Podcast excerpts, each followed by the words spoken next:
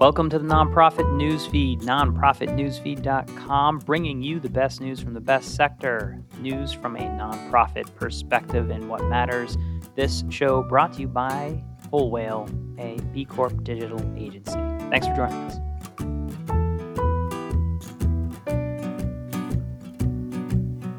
This week, this week on the nonprofit newsfeed, well, it's the last of the year, so happy end of 2023 and walking into 2024, we're covering some info uh, coming from Pew about teen usage of social media. We're talking about maybe a crypto comeback in 2024, giving opportunities, and why tra- planting trees is not as good as it used to be. My name is George Weiner. I'm the chief whaler of Whole Whale, and I am Nick Ashley. I am digital strategy manager at Whole Whale. George is my boss. But we'll take it away with our first story, and that is that the Pew Research Center has found that more than half of teenagers use social media, quote, almost constantly. So, in a recent Pew Research Center survey, a striking insight into US teens' digital life was revealed, and that nearly half of them reported being online almost constantly, a significant increase from the 24% reported in 2014 2015. This pervasive internet usage is facilitated by widespread smartphone access, with 95% of teens having or accessing a smartphone. The study found that 58% of teens are daily users of TikTok, and 17% in total describe their TikTok use as almost constant. So, from the nonprofit side, mental health organizations like the Jed Foundation work hard to communicate about the risks of excessive social media use among teens and young adults, especially. They produce content for, for young users and caretakers. Experts cite the positive aspects of social media as well for teens' mental being, providing community where it's not necessarily there, particularly for at risk groups. That being said, social media has penetrated the social lives of teens, tweens, and young adults at a scale that's quite frankly unprecedented. And I think that nonprofits need to be aware that if you work in youth engagement, community engagement, youth sports, education, social media is just such a big part of your lives. I'm sure if you're a teacher, you already know that. But George, I think there's a lot of takeaways for nonprofits working with youth and as well as nonprofits working on social media about how to communicate safely with those youth. Yeah, we're huge fans, obviously, of the Jed Foundation and the work they're doing out there with regard to, to mental health and when research like this is coming out and as you mentioned just over the past seven years we're seeing like uh, effectively a doubling of people that are on it near constantly according to self-reported data from pew on this which i do trust as a resource. That's that's a pretty big shift in terms of usage. The other thing i know when i look at data like this is that actually youtube is crushing it you know, it is getting in terms of percent usage of teens between 13 and 17, 93% using YouTube, 63% use TikTok. I mean, that is, it is significant. You know, it's consistently YouTube for usage. Boys, 96%, girls, 91%, uh, across all ethnic lines, all over 90%. YouTube is, I think, a very smart place for nonprofits to be paying attention to when they're creating educational informational content for this audience. The you know the days of we we wrote our you know download pdf or just website written articles like i think kind of have to go by the wayside in the sense that like that is the starting point but you must be videofying all of your content. There must be a 60 second or less clip of the core takeaways you're trying to communicate to this audience. Full stop. Every single major platform, by the way, now has this short form video built in. And it is how this generation is consuming content. It is how, frankly, your message can get greater lift. I mean, this very podcast, you know, we have been working on making short clips. And I'll just say, like, the amount of general reach that that gets versus our, our overall podcast is significantly higher 10x higher and it's something that we're going to continue to push on and to push for our clients of whole whale and and if we look at the impacts that i think ai is going to have on creating more text-based content than ever before every single day the reliability of seeing an actual face until obviously AI can just do all that. Communicating about a topic and an issue conveys that trust that you are going to begin to lose when you're just looking at walls of text put out by generative AI. So I think all of those things working together really are pointing me toward like, if you want to see what's coming, pay attention to what teens are doing. Over 90% across the board, every single, you know, gender demographic cut, any way you cut it, video, and it looks like YouTube. Yeah, George, that's a great point. Additionally, it's interesting what platforms are not at the top of that list. YouTube is almost 3x higher used by US teens than Facebook. So nonprofits that are putting all their eggs into nurturing young community members, young donors, etc., keep that in mind. Kids are not on. No, I mean, it's just you know th- those are the according to the those data and the other one way way way in the back. Hold on, let's look up where where is Twitter and X? It's at overall US 20%. teens at twenty percent. Yeah, yeah. I was shocked that WhatsApp wasn't higher. It's at 21%. I really thought it was the the medium disproportionately used for for texting and in a interaction. It wasn't as nearly as high as I thought it should be. So kind of some prizes in here. So take a look. Thanks, Pew. As always, we love love the work. Yeah, phenomenal stuff.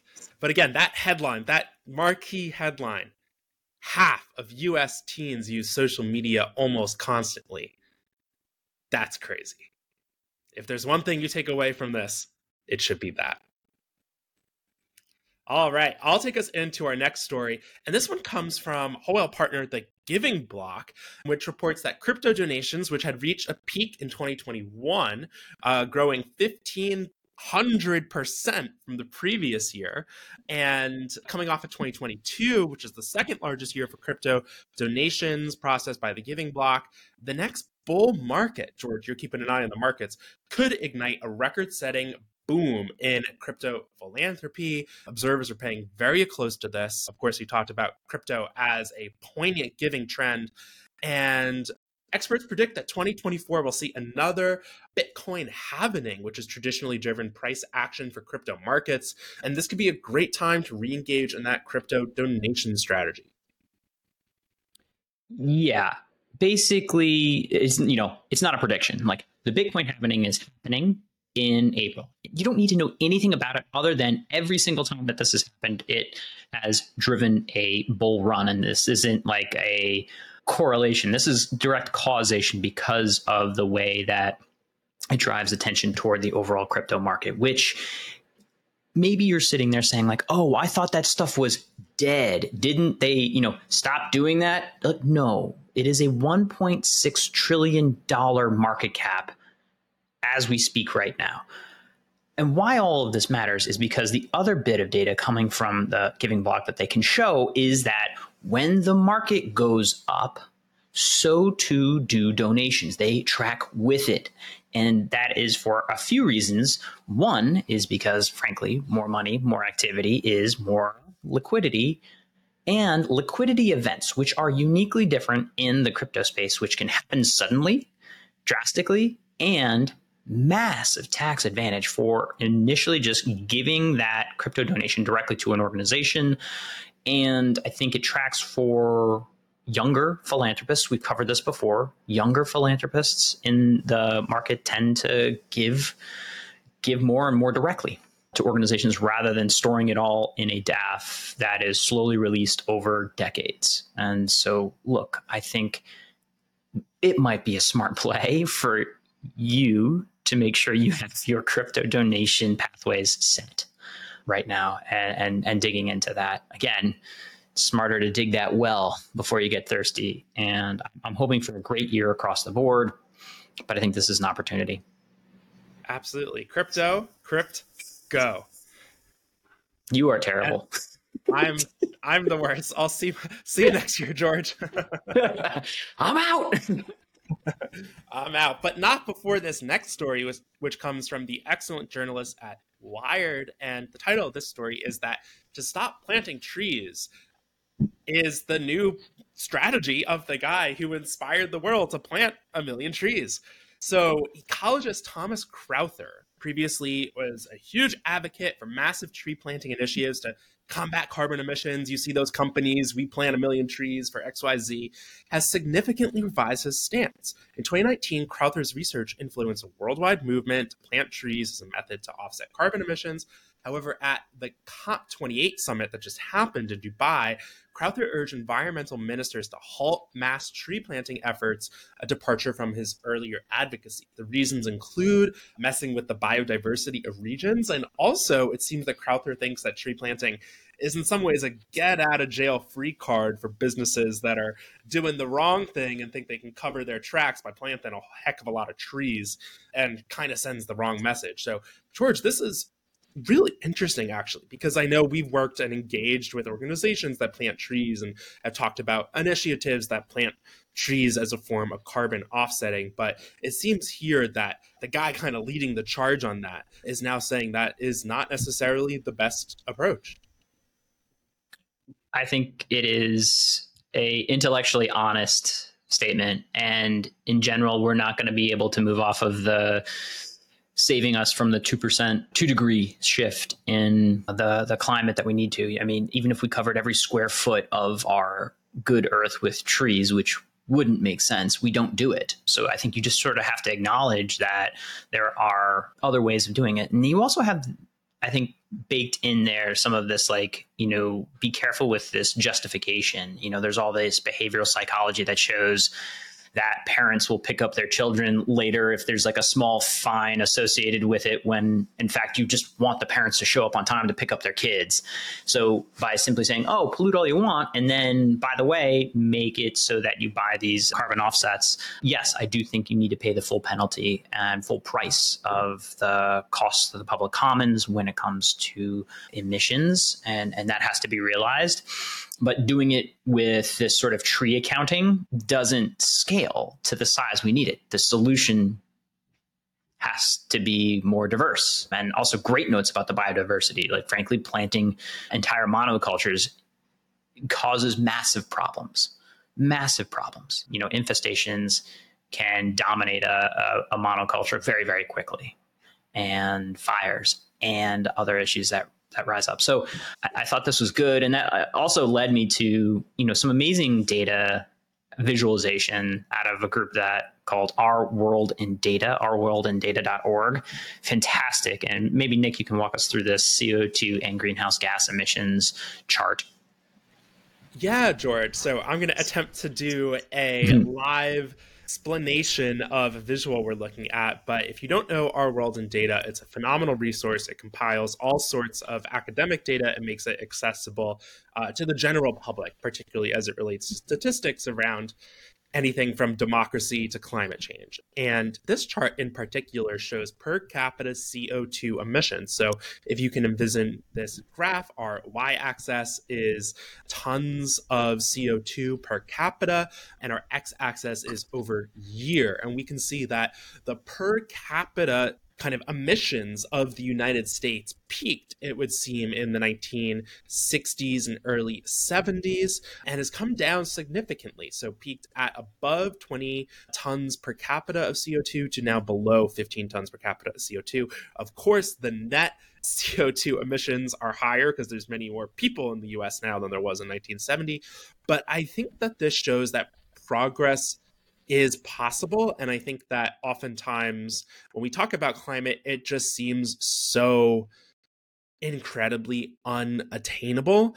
And I think that that is an important narrative because it's the correct one, but also we need glimmers of hope sometimes. And we can see here that we've decreased CO2 emissions per capita in this country by significant amount by 25 30% just over the past 40 50 years. And of course there's obviously a, a, ton of movement that needs to be done there but i think that glimmers of hope are important for sustaining movements and moving towards our goals. Again big fan of our world in data. It's not just you know for climate change that you can look at uh, these elements but it's just tremendous for storytelling and what you're trying to do and yeah i think your points about the the per capita is uh, is hopeful at least in seeing some of this. While there's some clearly like developing nations that in and around in and around this are just making up the difference. So by no means solved. Absolutely. And I will just caution one more thing for our listeners to understand is that the clean energy is not a not a panacea. It's not without issues. Um, I'm reading a book right now called Cobalt Red, and it's about uh, the use of slave labor in the Congo. Uh, the Congo produces 75% of the world's cobalt mining. Um, cobalt is essential for all essentially rechargeable batteries, right? So, this is not to say that the clean energy solutions we have are perfect. They are the sustainable, you know, eternal solutions to this. Innovation still needs to happen. And, you know, I think it's also important to, to understand there's a lot of complicated dynamics to, to solutions as well. But again, encouraging news and this visualization and and I think a year that we could use some encouraging news. And speaking of encouraging news, I have a feel good story, and this one comes from Nonprofit Quarterly. It's how an Irish bakery in Washington, D.C., called Green- Greensland Bakery, founded by Carolyn Johnson, says that she quotes, always wanted to create a social enterprise to help women recover from trauma. And to carry out her vision, she launched the for profit bakery in 2020 that by design is leveraging its business operations to create sustainable partnerships with local workforce development organizations that can help support the people she works with. Johnston is from Northern Ireland. Northern Ireland has been a place that up until recently was relatively violent and the trauma of the people there still lingers. And I think that Miss Johnson here found an amazing outlet to support people also going through their journey on recovery from trauma. Yeah, I love the earned revenue models that also work towards social change. So thanks for thanks for finding that one. All right, Nick. I have a question. Right. You know it's coming. Oh, this is the dear. last one, last one of the year. How okay. did how did how did St. Jude Children's Hospital help the gingerbread man that broke his leg? Oh no, I don't know. They gave him a candy cane. Oh, I got it, a cane. I got it. Yeah, a cane. Yeah, a candy cane. Because oh, gingerbread one. man that, broke his leg. That's a good one. That's a good one. All right, Nick. I will see you next year. Thank you for helping deliver the nonprofit news and other support on the podcast. This Thanks, has George. been the year. nonprofit news feed summary of the week. Thanks for joining us. As always, you can find resources at nonprofitnewsfeed.com. And don't forget to sign up for our weekly email summaries of the best news from the best sector.